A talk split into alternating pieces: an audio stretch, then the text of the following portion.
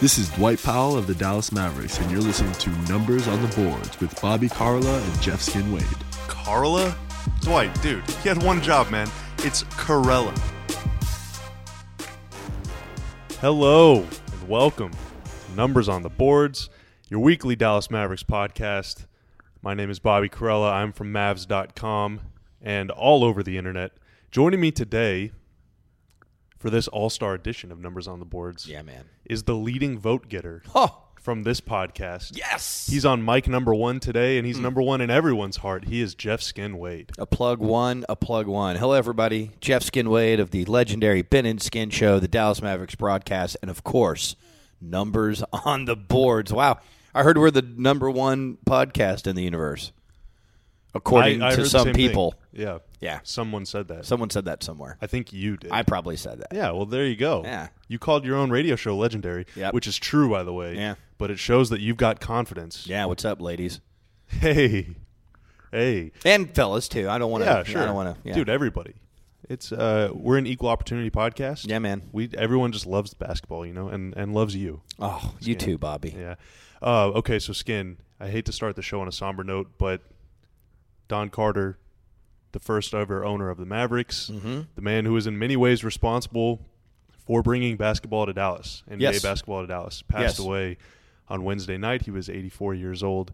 Um, I don't believe I ever had the pleasure of meeting him over the years, Mm-hmm. but Skin, uh, just based on everybody's reaction, reading Dwayne's article on Mavs.com where he talked to guys who were with the team back then, Mm-hmm. um, having my mom, you know, who worked for uh, the Mavericks all throughout the 80s and 90s whenever uh, Don was around, just hearing kind of her stories about him, just really seemed like an an unbelievable guy, a really nice guy, and I'm hoping, you know, since you were kind of around at that time, maybe you have some some stories or some thoughts. Yeah, I have more thoughts. I mean, by the time that I was sort of working with the Mavs, he had already sold the team. But, you know, my dad was a season ticket holder in the 80s, so I had met Don Carter at, you know, events and things like that, and he was a great man. And I do know a lot of people that know him.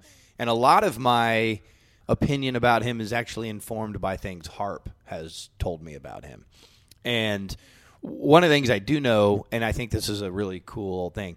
So it was actually his wife Linda that was the passionate basketball fan, and so in a lot of ways, the Mavericks are in Dallas because the main people are Norm Sonju and I would say the Carters, Don and Linda Carter. And for older people my age, no, I don't mean Wonder Woman, the original Wonder Woman, uh, Linda Carter, the wife of, of Don Carter. And so it was real obvious to me when he wasn't able to come to uh, Derek Harper's jersey retirement that you know I'd heard his health was bad and people knew that, but that he was a guy that loved the players so much. Now it's a different era, and we always think about Cuban and his interaction with players and the way that that whole thing works and all of that. But Don was like.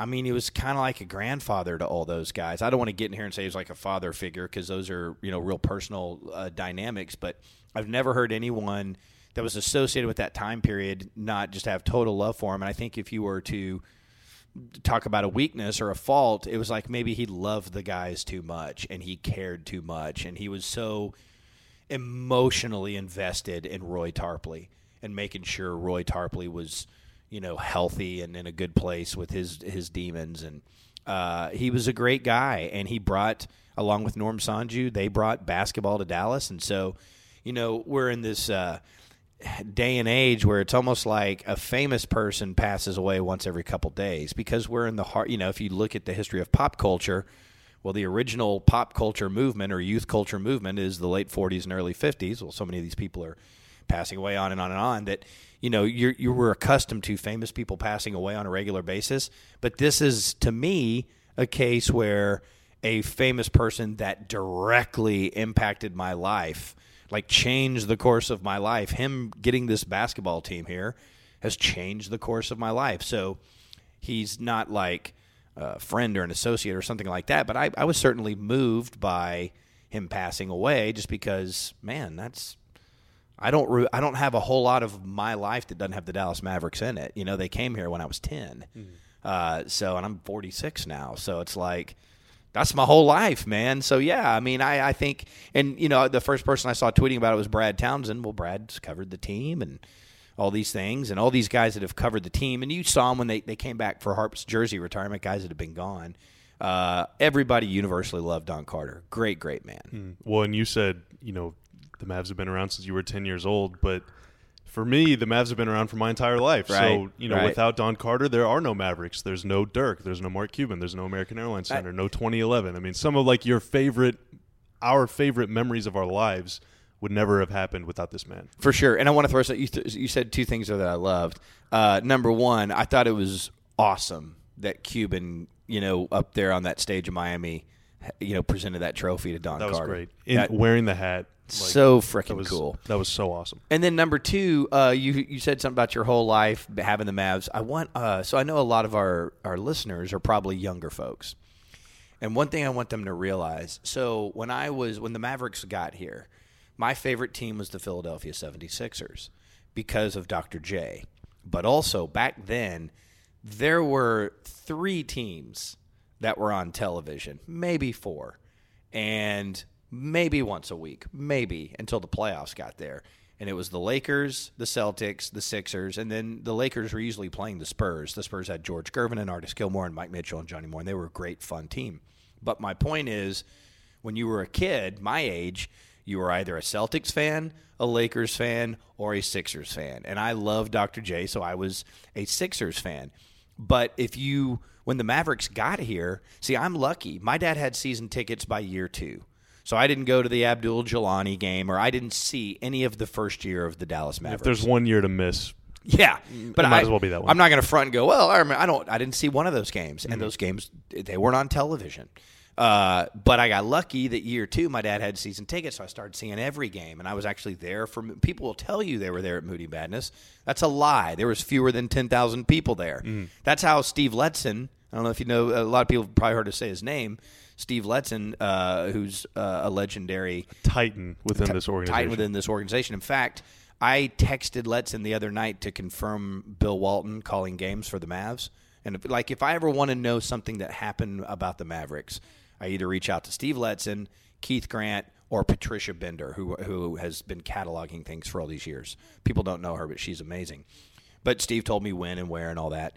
So I was trying to remember that. But Steve Letson was actually the guy that worked. I don't know if he worked for SMU, but his job was to get the 17,007 season ticket holder, or 17,007 fans from Reunion Arena into the 9,000 and whatever seat Moody Madness. Don't envy that job. Uh, and think about that. That was an NBA playoff game, game five. Back then, the opening round was five games, uh, best of you know, best of five, and it got bumped because of a tennis tournament at Reunion Arena, an NBA playoff game. So I'm telling all of this to tell you folks that you are so lucky to live in the day and age where you can find an NBA game every single night. Because when you were when I was 15 hey uh, have you seen uh, Mark Jackson? He's having an incredible rookie year for the Knicks. No I have uh, I might see two games all year long.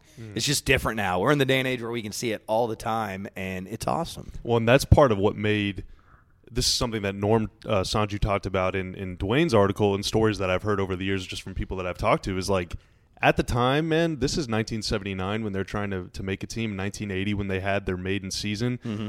The NBA was like, it was tape delay NBA finals. Yep. It was not a good time to be buying into the NBA. And that Nope. was also at the, the peak of a really bad economic recession. So Yep.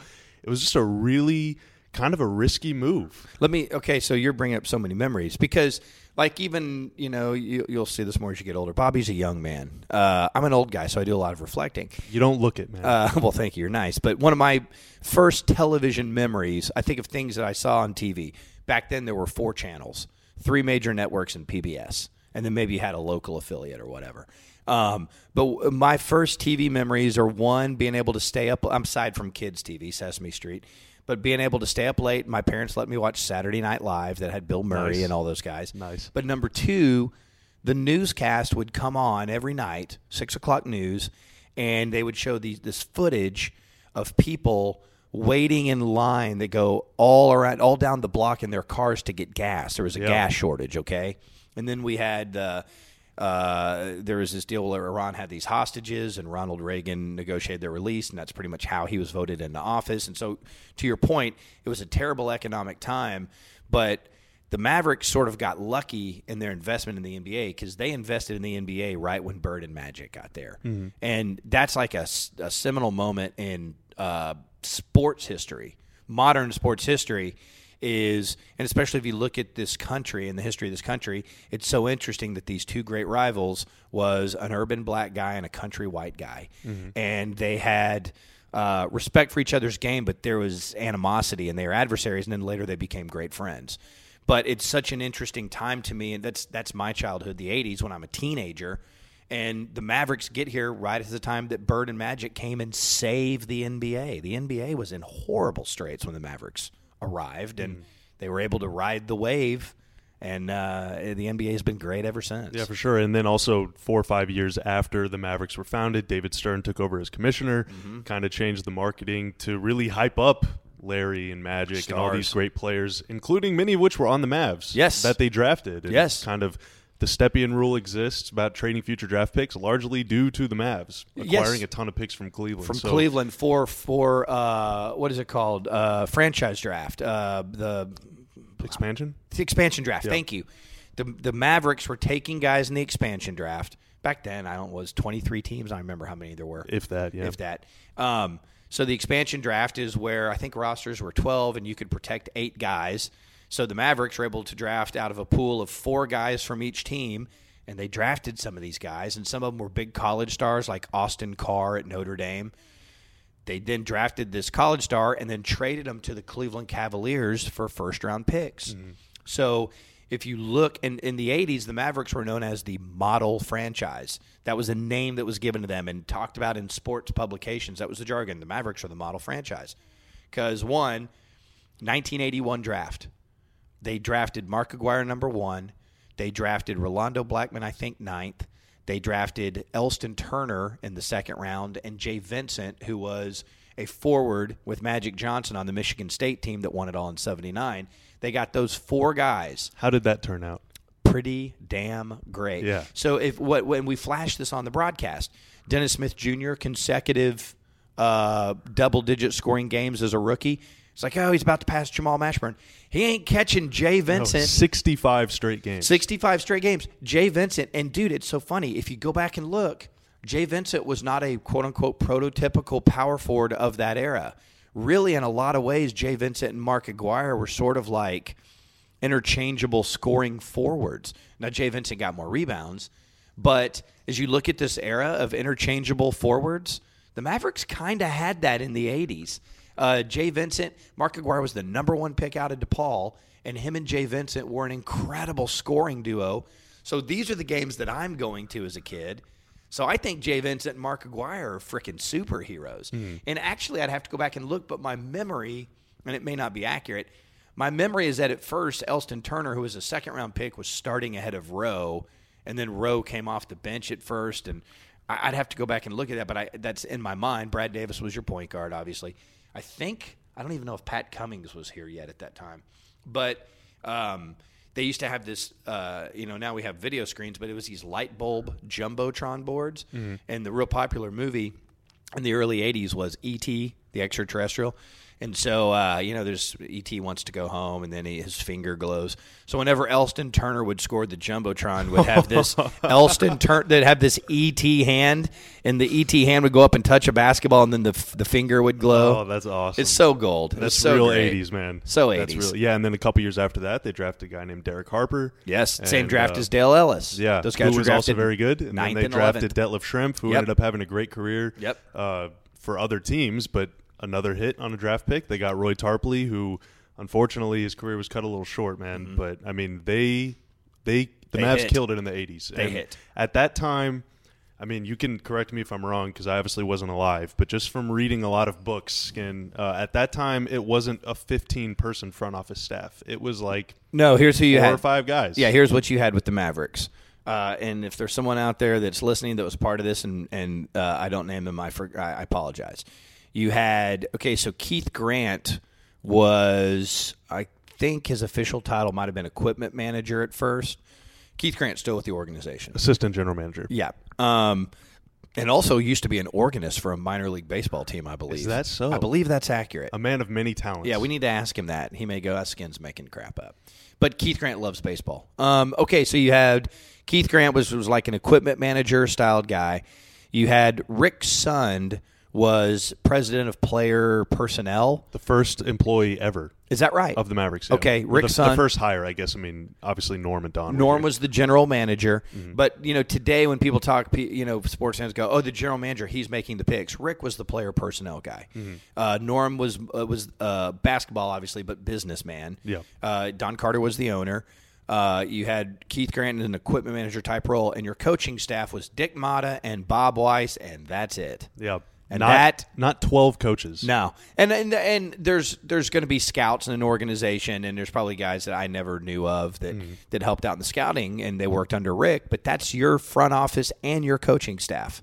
That's it. Yep. Those what five guys or whatever it is. making all those decisions. There was a trainer too. Uh, Doug Atkinson was his name. I never knew him, but Mm-hmm. you know, so you have a, a trainer on staff for turned ankles or whatever. But that's that's all it was, baby. and those guys made it happen. Yes. Built a team that would eventually in 1988 take the Lakers to Game Seven in the Western Conference Finals. So painful. And yeah, I'm I'm sure it was, man. All that stuff, my, though, My dad still rues that rues that day. Yeah, but to me, all that stuff uh, just makes 2011 more incredible. Yeah. I mean, I, I honestly and truly. So uh, the guy I do the radio show with Ben, you know, we've been friends since we were 12. He and I lived together in an apartment uh, with our other buddy Kyle, and, and when we were in our early 20s, we would watch every Maverick game, and they sucked. I mean, This they is were this is peak 90s. Oh, Yeah. so bad, dude. And they would have these guys on, and I followed college basketball intently and knew everybody. And they'd have these guys like, "Who is this guy? What is this team? Lord, have, who in the hell is Lorenzo Williams? Not a bad undersized center, but whatever. Yeah. He looked like a small forward playing center. He was skinnier than me. But anyways, my whole point is that all of that, all of you know, people get so excited about the draft, and I do too. But dude, we had Jamal Mashburn, Jimmy Jackson, and Jason Kidd. Those are three top five picks. The future, and it and it still went to S all over again Very quickly. very quickly. So there's no guarantees. The rebuild is hard, but they were the second worst franchise in professional sports in the 90s, I believe, to the Cardinals. Not baseball, of football. And I th- maybe I have that wrong. I thought that's the stat. It might have even been number Single one worst? on that list. Okay. yeah. So for a And decade, hey, had the had the ping pong balls cooperated, probably wouldn't have been the case. They Right. had the worst record a couple times, never Right. had the number one pick. Right. So uh, getting to the top of the 80s and not being able to overtake the Lakers, and then everything is torn down, and you, they traded for all these old guys that were hurt Fat Lever and Adrian Dantley, and on and on. And then the 90s were brutal. And then you get Dirk and Nash and Finley, and then you lose Nash and And lose Finley. and lose Finley too. And it's like, you know, all that heartbreak. And then 2006, they're the best team. I remember walking. ar- So I'm not going to tell you who at the Mavericks said this because I don't want to blow anybody's spot up. But at the time, I was on the ticket. And I came on Bob and Dan's show and I did a finals preview. And I am explaining how the Mavericks will systematically destroy the Heat and how the Heat cannot hang and what their problems are. And through two games, I look like a frickin' genius, and I'm walking around with sticking my chest out, and then that thing falls apart. And then, boy, the everything unraveled quick. You won 67 games and then lost in the first round. And so it just felt like we are truly a snake bit franchise. Hmm. And then 2011 happened, and I don't know that I've had one negative thought in my entire brain ever since. it's been so been wonderful. one big afterglow. One big afterglow. Yeah. And I mean, the peak of that whole thing, whenever you win a championship, it's always a celebration of the entire organization, top to bottom. But that night with with Cuban allowing David or well, asking David Stern really to to hand the Larry Ode trophy off to Don Carter first. It's a celebration of the organization's past, its Yeah. history, who came before and and honoring the people that really deserve And, and, it, and that's know. a great point. I love that you said that because people need to know that Cuban used to be a season ticket holder. So I'm back in the in the pit in the pits. in the worst days. Yeah, he made his first millions here with a software company in Dallas. Came down here and did. I don't know how he got to Dallas from Indiana, but uh, and so you know he bought season tickets because he's a basketball guy. So he was looking around at what reunion was and the disinterest and going, man, this is a great NBA product. Someone needs to buy this thing and fix it up, and he did.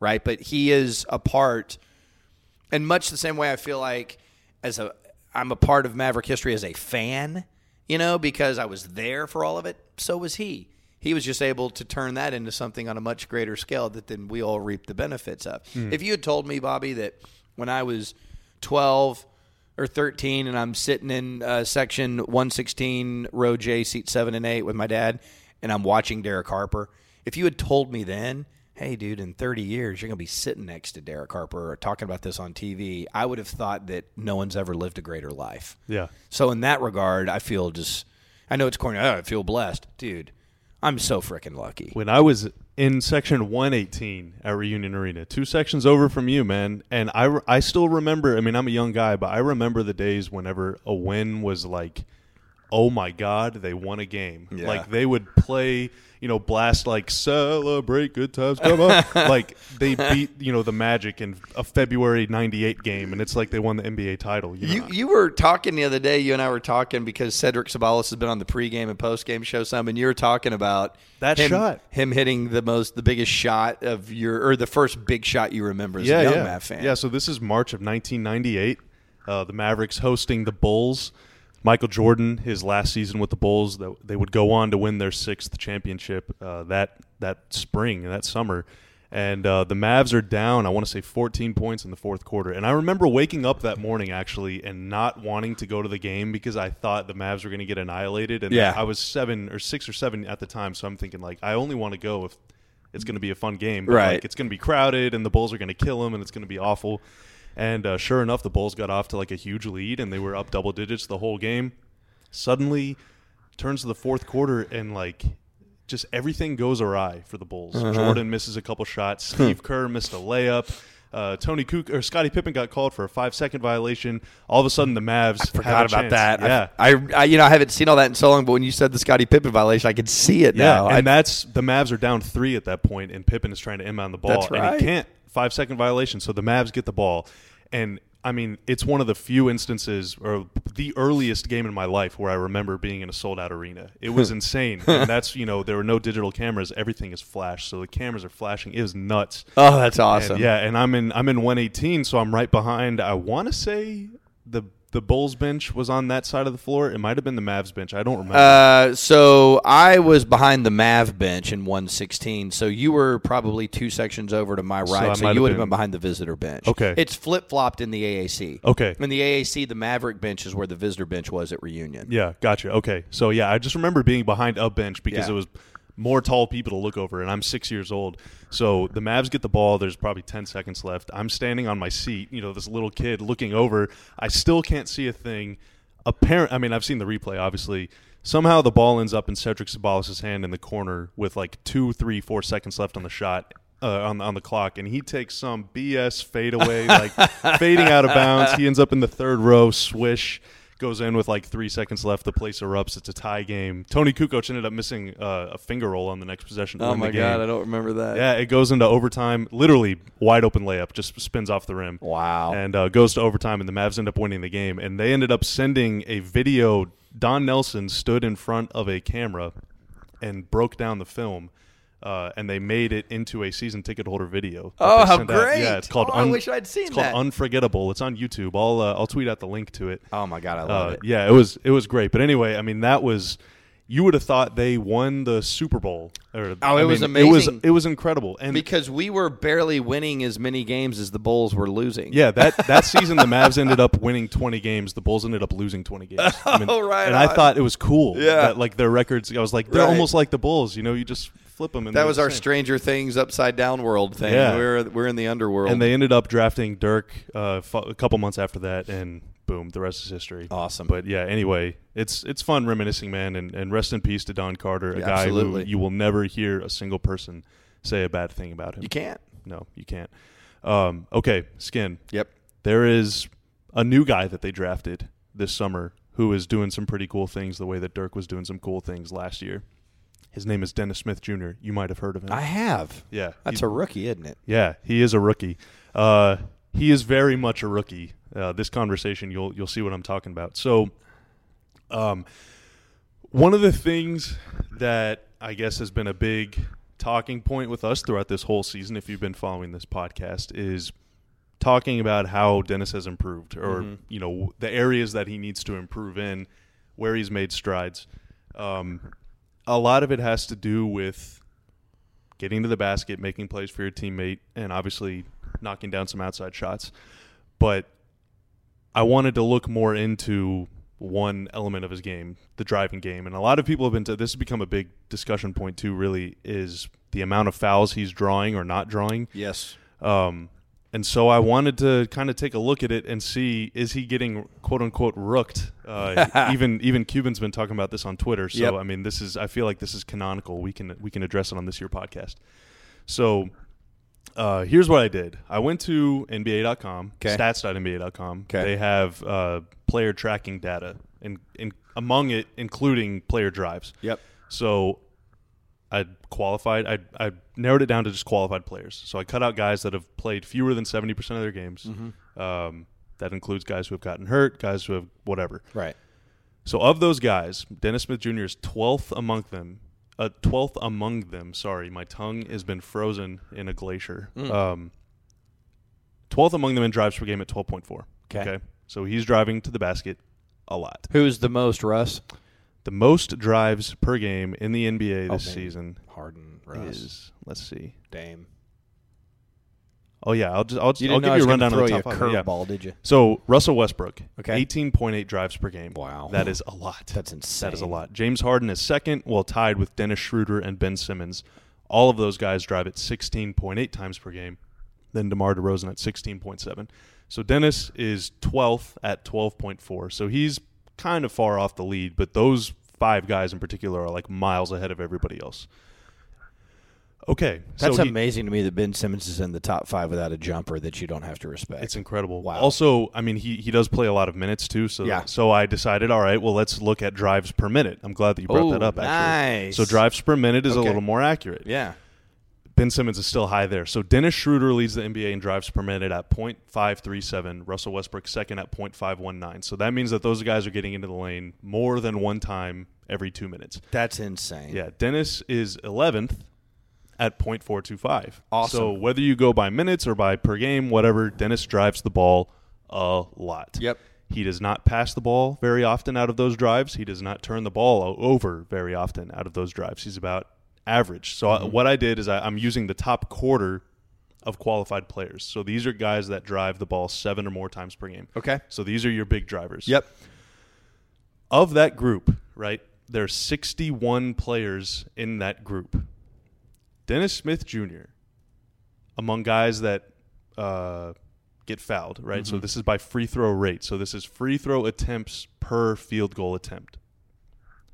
Dennis Smith Jr. is 53rd That's dumb. of that group. That's uh, to give me some perspective. Give me who's immediately above him and who's immediately below him. So the guy actually, interestingly enough, the guy who's immediately below him. So Dennis Smith Jr.'s free throw rate is .196. So that means that he takes about one free throw for every five shots that he takes on drives. That's crazy. Uh, the guy who's immediately ahead of him is Ben Simmons, actually at .203. The guy who is he's tied with at .196 is Jrue Holiday, and the guy beneath him is JJ Barea, right? Wow. So these are guys that do not get any foul calls. Dennis Smith takes 5.1 shots per game on drives. He takes one, exactly one free throw per game on drives. So he is not getting, he's not getting fouled. That's I mean, that's he's not getting ridiculous. whistles, but It's interesting too. It almost supports you said that the beginning of this conversation is getting rooked, and there's another rookie right there with him. Yeah. Now it's a much more high profile rookie. Well, Ben and, and also by the, I don't mean to cut you off, but uh, other guys who are toward the bottom: Fred VanVleet, Malcolm Brogdon, Kris Dunn, Dejounte Murray. These are all young guys at the bottom of this list. like a bit, man. Yeah. and it's it's frustrating. And you know, Cuban's whole point about the officiating for years has been the idea is that we want officiating without bias.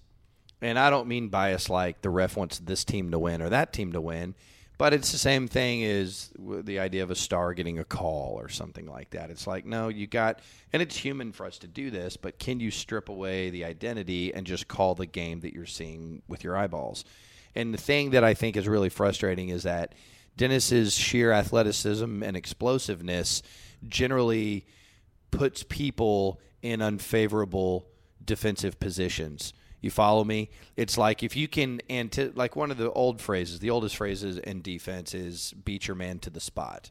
The whole idea is anticipate. One of the best guys I've ever seen in anticipating anything is Jason Kidd, because even as an old player in his late 30s, who was way not nearly as quick as the guy he was defending, he was smart enough and savvy enough to anticipate the spot to where the guy was trying to go and beat him to that spot. It's an mm. old defensive principle. So what I'm saying is is if you are covering someone with elite athleticism, they put you at an imbalance defensively on a normal position. And when you are in an imbalance, that is when you foul. You're late arriving, you don't reach the apex, you can't do the things they can do, and you foul them. If you are, we talked about Maverick fans in the late 90s. If you ever lived through the Mavericks trying to cover Shaquille O'Neal with any of these unequipped centers, you know exactly what I'm talking about. So, my point is that aside from being a rookie, and Dennis has to learn how to draw these fouls For too. sure. Uh, but I think he's getting jobbed on a lot of these, and I think a lot of it has to do with the rookie bias. But I think also his sheer athleticism should put him at the line more because he's more difficult to anticipate what he's going to do and to be in the right position to properly defend him. Absolutely. Well, I think one thing too, you were talking about his athleticism. He can stay in the air for so long that even if even if an opposing big man is vertical on the initial contact, right? So if if there's verticality in the NBA, if you jump straight up and down and your body is not leaning, you're not your arms are straight up in the air and not down, you're not reaching, you're just you're you're a solid target, you can jump and that's fine. Even if the first contact is that Dennis can still stay in the air, and these guys come down. Right. Like their arms come down on him, or their their legs move. They kind of like they tilt their body. They they start leaning, and if you make contact that way, it is it's a foul. Yep. But there aren't many guys that can hover like that. So No. I, I mean, the, the referees just are not used to officiating that. I guess. I think you're right. But I want to run you down the list actually of uh, where Dennis will eventually be. I think once he has more of a, a reputation. okay. So there are 17 players uh, in that top 61 group with a free throw rate of 0.4 or higher, meaning they take at least two free throws for every five shots they take. So Okay. that's a lot. Yep. Right. And these are names like Blake Griffin, Damian Lillard, DeMar DeRozan, Lou Williams, LeBron James, Jimmy Butler, Andrew Wiggins, Eric Gordon, Steph Curry, Paul George, Giannis, James Harden, Boogie Cousins. What do all of those guys have in common? They're big names. Oh yeah. Okay. Good. I was I was sitting there trying to think of something more uh, concrete, but yeah, absolutely. Oh yeah, I mean a, a lot of them aren't point guards. I will say Steph is, but most of them are two guards or forwards. Where you know if you're a point guard and a big guy blocks your shot, they're just going to say it's because you're small. Right. If LeBron gets a shot blocked, it's probably because he was getting held onto, you know, or something. But Those all of those all- guys, those guys are all stars. Yeah, they're all stars, and they all have the ability to attack at their position. Like Boogie, for example. One of the things I'm so fascinated. And I hate the Achilles injury. It just crushes me because he's such a unique player um, and so fun to watch. But I'm uh, fascinated by the attacking big off the dribble, and Boogie is embodies that more than anything. So it's like, you know, it's like even an old school head like Harp. It's like Harp will get frustrated. We shoot a ton of threes. Harp gets frustrated when the threes aren't going in because he's like, when the threes don't go in, you attack, attack, attack, attack, attack, attack. That's an old basketball mantra. He believes in it. I believe in it. A lot of people believe in it. Mm-hmm. And the guys that attack get to the free throw line, and you're listing a bunch of guys that have the ability to attack. It's so hard for someone to stay with LeBron or Paul George who are that big and have handles that you know that adept at handling the ball. So mm-hmm. Um, it's so hard to stay in front of them and play proper defense. And the byproduct of that is they get to the freaking free throw line. Yep. When you settle, you don't get to the free throw line. And I think the basis of this argument is there are times when Dennis settles, but for, For the most part, the numbers bear out he is attacking. Yeah, he's going. And guys at the bottom of the list: T.J. McConnell, Ish Smith, Dejounte Murray, Kris Dunn, Barea, Dennis Smith, Jeff Teague. These are not all stars. Yeah. and they don't get calls. So you know, one of the reasons it's a fact of life, man. Uh, Barea probably should get more calls, but one of the reasons I think he gets fewer calls too, though, is because he is a shorter player, and you know he's a great athlete. He's a world class athlete, but compared to the NBA, and now that he's older, he doesn't jump off the page with his athlete. He's never jumped off the page with his athleticism. He I was quick. He was quick, but his strength. Yep. It was his strength more than anything to me. Um, but my point is that if you watch JJ, he's a master of release points because he does have to think about getting his shot blocked because of his size. So usually he is releasing the ball before the contact is going to be there. Dennis is so high up there that he's not thinking in terms of oh I gotta get this shot off because he's used to just I'm just gonna get over this person. Yeah. So, uh, so I think that's one of the reasons why Barea is further a little bit down the list, and that has to do with release points. Mm. He's about as far down the list as you can get. Yeah. But uh, I yeah, I think Dennis believes that he can finish over Rudy Gobert. Maybe he can. He needs to rethink the But Gobert thing. yeah, but I mean, guys like Harden, for example, Harden is an unbelievable player. He's incredible. He's going to go to the Hall of Fame. But whenever he drives, he's looking to get fouled. And you, you know where he gets you know where he gets a lot of fouls too though when we talk about balance. It's it, to me the guy he's most like is Ginobili. And that is has to do with now uh, Harden's thicker, right? But it has to do with the handle, the size, being left-handed and the hitch.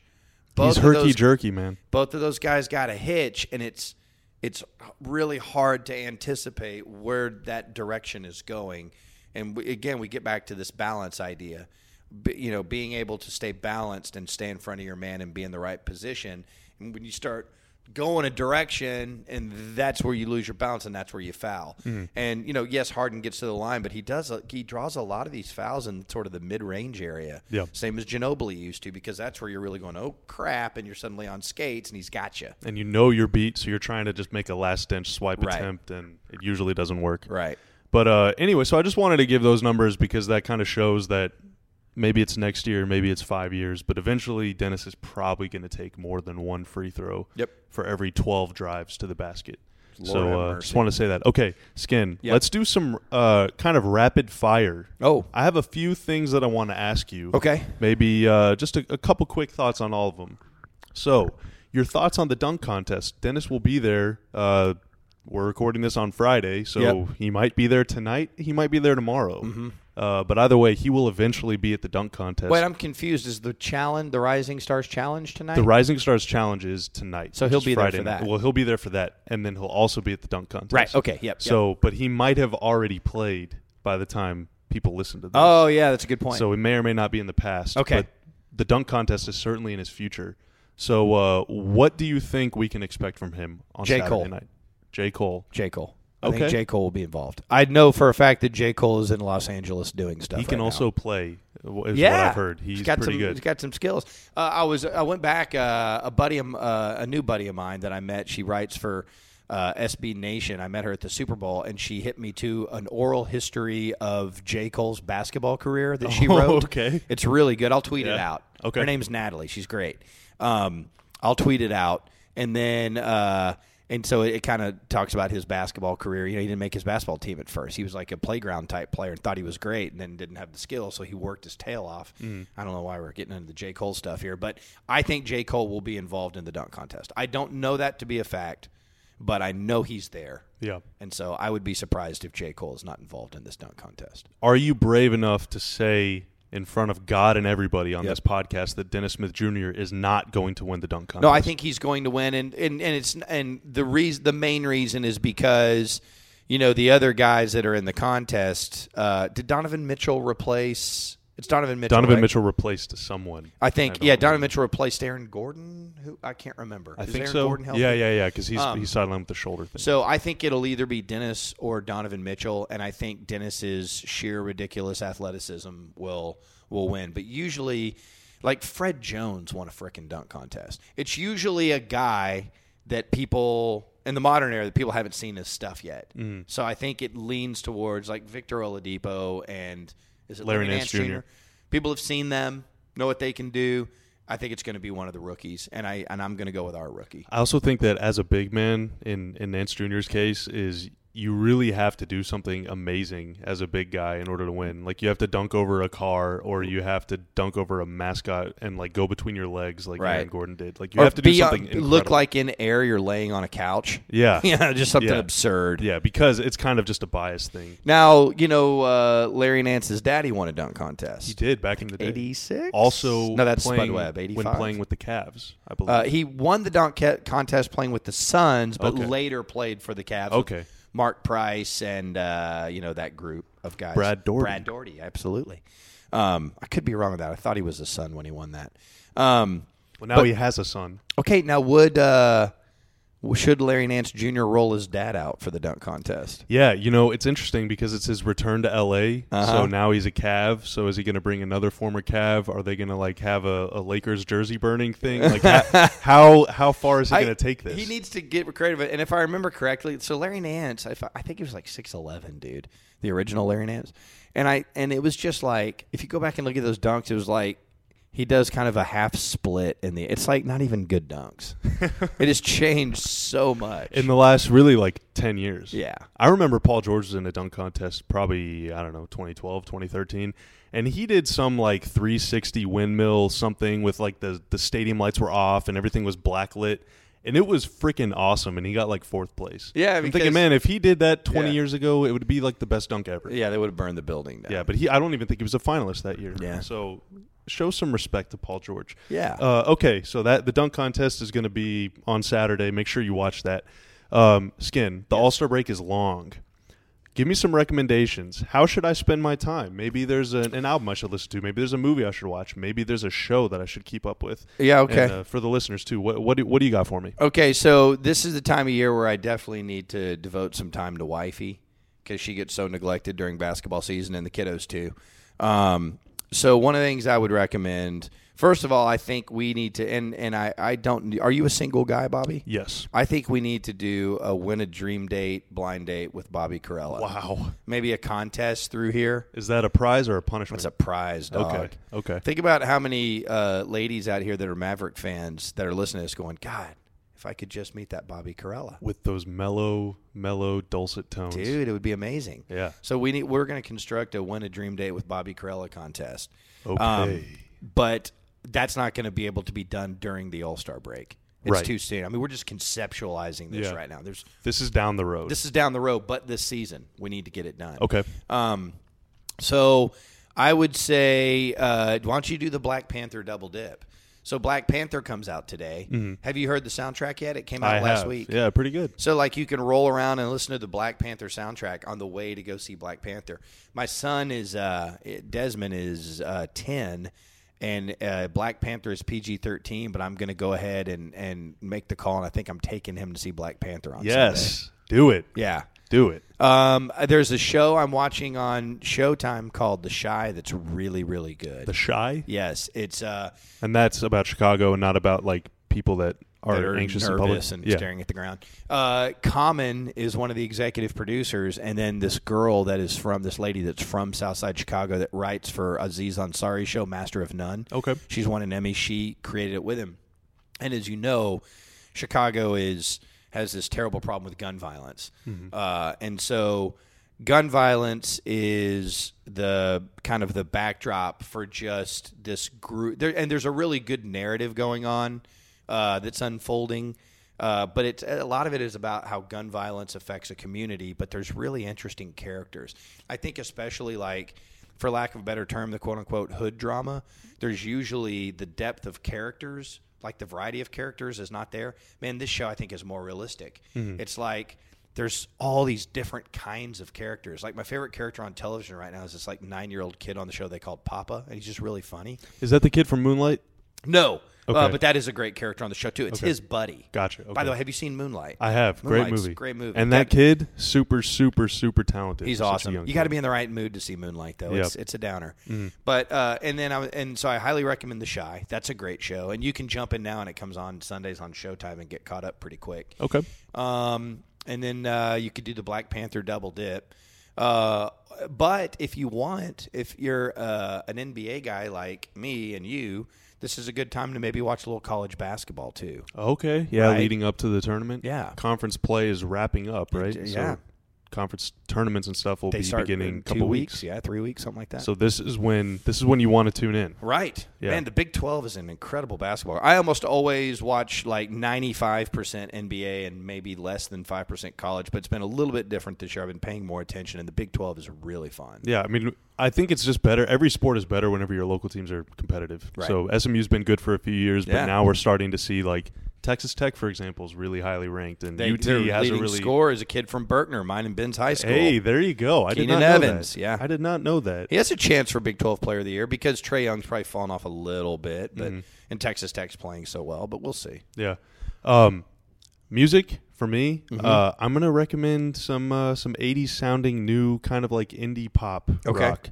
So uh, there's a band called Bleachers. Not sure if you've heard of them. I've I've heard of Bleachers. yeah, yes. they, they had a new album that came out last summer. I want to say called Gone Now. Very good. Listen Uh-huh. Okay. to that. Uh, have you ever heard of the band called Tennis? Yes, tennis is great. They just came. They did, Uh, yeah. They played uh, at Trees. Trees, yeah. yeah, I went to go see them. They're touring. Uh, they ha- their new album is called Yours Conditionally, and their tour is called Tours Conditionally. Oh, she thought was she's very got a very pleasant voice. Yeah. They don't rock out too hard. It's almost like a modern version of yacht rock in some ways. Yeah. And uh, one of the things that's kind of interesting too is like their artwork for their albums and stuff looks very much like late seventies, early eighties. and that's their that's their their That's costumes, their their appearance. joint. she's got kind of a perm afro Yeah. sort of thing. Yeah, he's, he's sure. wears like leather jackets and has kind of like a mullet going on. right. It's awesome. Yeah. So Cool. they're really good. Uh, and yours conditionally is kind of 80s sounding too. Uh, a band called Lawrence. They're like jazz, pop, soul.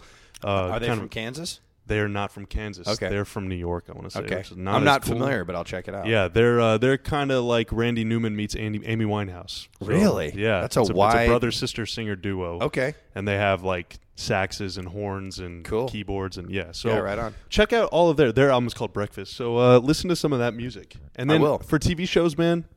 I think I need to watch Black Mirror, so I think that's what I'm going to I haven't watched it yet. My buddy Ben is watching it. KT has watched it. Um, I hear a lot- so, and it's it's not uh, episodic. It's individual. Like each episode is stands on its own. Hmm. So, um, and you know, I keep hearing people say it's kind of a modern Twilight Zone with the technology bent. Hmm. Did you? Are you a Blade Runner guy? I am not. Okay. Don't know a first thing it? about it. No.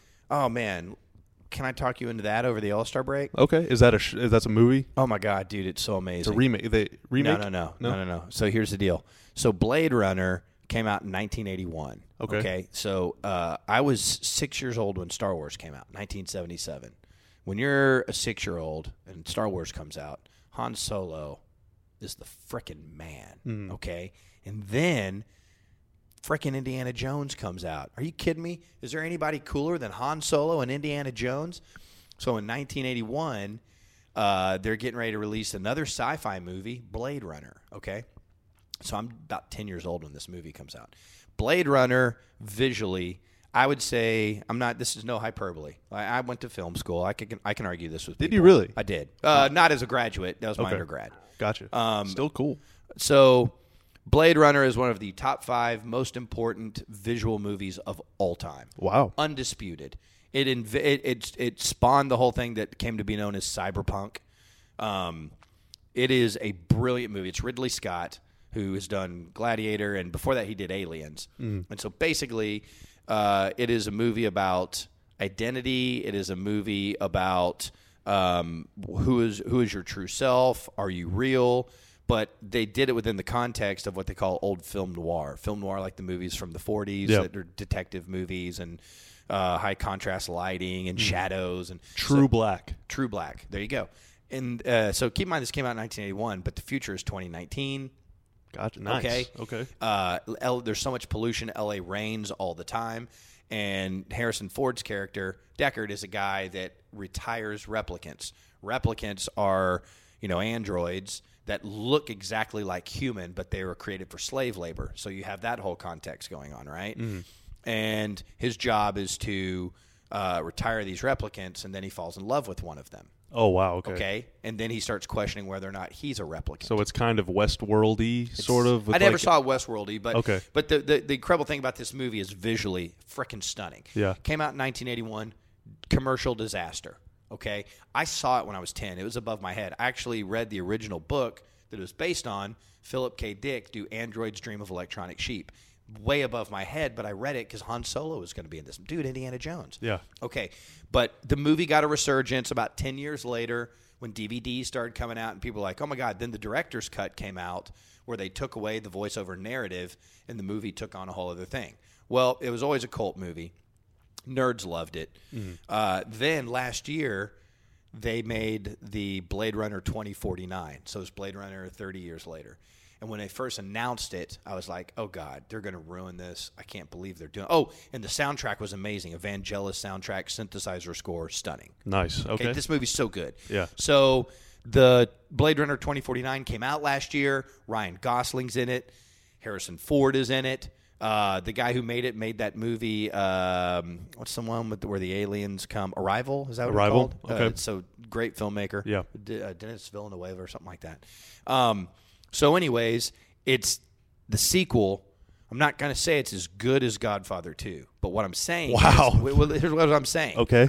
Blade Runner 2049 is just as important to the original Blade Runner as Godfather 2 is to Godfather 1. Okay. So you're It's- essential viewing. If It's one of the five best sequels I've ever seen. wow. I- I- It's amazing. It's so good. And I was very like, I don't know. They don't need to F with this. This is Blade Runner. Don't mess this up. Yeah. So what I would recommend is you have time, get watch the director's cut of Blade Runner Director's cut. Okay. and then watch Blade Runner 2049. And if you need me to, you call me after you see Blade Runner, the first one, if you're confused and you have need some bouncing things off me, you call me. You got my number. And then after you're done, I got a book I can give, give you called Future Noir, The Making of Blade Runner. Wow. Okay. So you're I'm into this. about this. I'm really Yeah. into this. Okay, I, so I, I- think it's a very important uh, movie in the history of vision, the, our, the way we see science fiction in the future.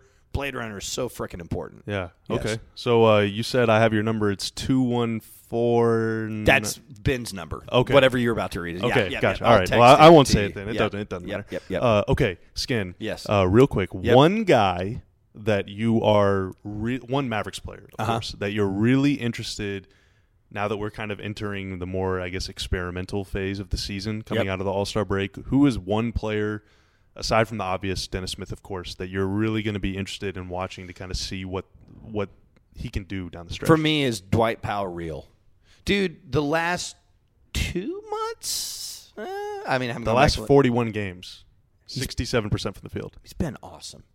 So I used to think, man, Dwight Powell is showing that he's a rotational big, and he's been so good. I, you know what it's like to me? It's a little bit like Seth Curry last year, where I'm starting to go, wait a minute, this is a legitimate NBA starter, right? Hmm. Like whatever I thought, okay, you know, could he be that combo guard off the bench? And then I started thinking Dwight Powell's like, okay, this is a legitimate rotational big, and now I'm going. Well, hell, depending on who the other big is, this is a legitimate NBA starter, I think. For sure. Uh, so is Dwight Powell real, or is he just playing the best two months of basketball of his life and he can't top it? Uh, I'm because of his athleticism, but more than that, because of his work ethic, work ethic and intelligence. He's a very smart dude. I'm gonna say it's legit. So I want to see him continue on the path he's continuing on. It's interesting that you brought him up because uh, just before the break, I asked Rick Carlisle about what Dwight has been doing because he, he scored at least 17 points in five of his last six games. Yes. Okay. And for his entire career before that stretch, he had scored 17 or more just three times. Yeah. So he is playing by far the best basketball of his career. Yes. And um, kind of asked, like, what do you. Why did you start him? What are your thoughts about the way he's been playing? He said, "Well, he's been playing great. If you keep bringing a guy off the bench, at some point it's going to be diminishing returns. I mean, the Mavs are paying him a lot of money, Mm-hmm. Right. uh, and they're gonna they have him for two more years after this year, so they they have to see what he can do. That's right? okay. That's the encouraging part I wanted to bring up. This isn't a contract year, folks. no, yeah. This is he's who got the two per- more years. This is the type of person that he is. He's he's li- he wants to live up to the lofty expectations for sure. uh, and that speaks volumes about his character and the type of piece he is. Uh, people see Mike Procopio all the time if they don't know his name. He's one of our player development coaches. He stands out in the NBA because he's shorter and he's bald. Okay, and he's not sculpted like an Adonis, so he just he just stands out. Uh, but he has worked with Rondo and Kobe, and he's been been involved in the Boston AAU scene. He is a frickin' legend in the player development He's world. Kobe's guy. He's Kobe's guy. And so I hope I'm not betraying his trust by saying this, but I asked him when I was sitting next to him on the team playing one time, we're talking basketball. I was like, who's the best guy you've ever worked with? You know, thinking, or I, no, I said, who's your favorite? Because I think he's to say, well, Kobe did this. And he goes, man, Dwight. I was like, what? He goes, oh, goes, he's such a great kid. He's such a good. He just started showering praise. And I'm not taping. This is just two guys talking. And so I, he is invested in seeing Dwight reach his potential, and Dwight wants to reach his potential, and we're starting to see it. So that to me is an unlikely story. I would have never guessed was going to be a main theme, but it is, and it's awesome. Yeah, for sure. He's one of the rare examples where whenever a team makes pretty significant investment in a player um, up front, he is willing to put in the work to like make it worth make it worth it. Yeah. essentially. And Right. another That's the- guy on this team, yes. Harrison Barnes, is doing the same thing. But but Dwight, I feel like was a little more of almost a leap of faith. Sure. I mean, they were they Hell were yes. giving him a significant contract off of one or two okay seasons. I think they gave him that contract off of his character. Yeah, Does that make sense? they knew that he was gonna do he was going to do everything he could possibly do to live up to every single penny they gave him. Yeah, for and that sure. matters. That Yeah, for sure. absolutely. I mean, dude, everybody in the NBA for the most part is a great athlete. And a lot of times, the things that separate guys from being a guy that can get you 21 night and then score four for the next five nights, and being a guy that consistently does it, does come down to character and desire and those sorts of intangible things that are hard to quantify. Yeah, and even if he is never more, which I'm not sure, I think he will be more. But even if he's never more than a guy who can get you eight and five off the bench for 20 minutes, that's a great career. Great career. Great career. And uh, one thing they're going to do with him down the stretch this year is have him play a little power forward, have him shoot some more 3s I Mm-hmm. think some people might have some concerns about that because his three point shooting numbers have just never really been even average. Uh, he ha- he has struggled there, but I I think it's important to give him a shot to see if he can do it. I think especially now that he's in a rhythm, he's got some confidence. I think Right. that matters. Uh, all of that intangible thing. He's not trying to prove himself. He's got a contract. The coaching staff loves him. Yeah. He has an elite NBA skill as a Yeah. rim running big. There's no pressure. I think he was. I think it. he was a little miscast at first when they were doing that, and now that they've built him back up as the good rim roller, uh, rim runner rather.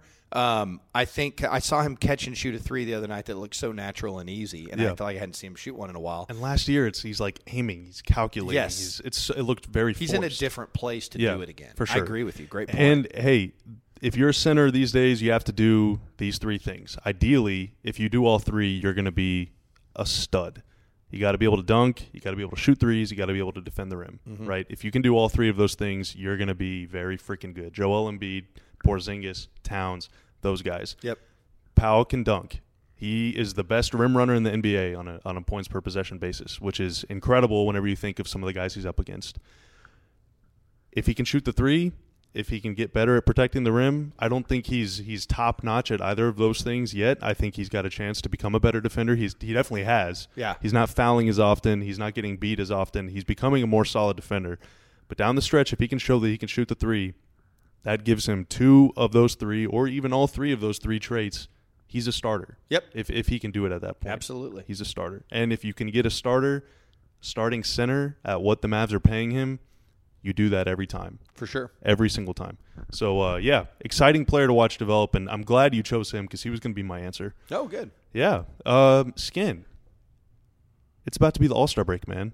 You're Let's about to break. be able to go to uh, to Punta Cana or Puerto Vallarta, or uh. That sounds like more of a follow-well thing. I'm going to be headed to uh, like uh, Cheatham Elementary School to pick up my kid. Dude, I've got a. that's uh, awesome. I got a nine o'clock. So me and my wife are going to go try out a new restaurant this weekend, and I've got to take my son to soccer practice Saturday morning, uh, and then you know I. I, I want. I'll probably have to tape and watch the Dennis Smith Jr. dunk exhibition later because I need to, you know, focus on the wife there.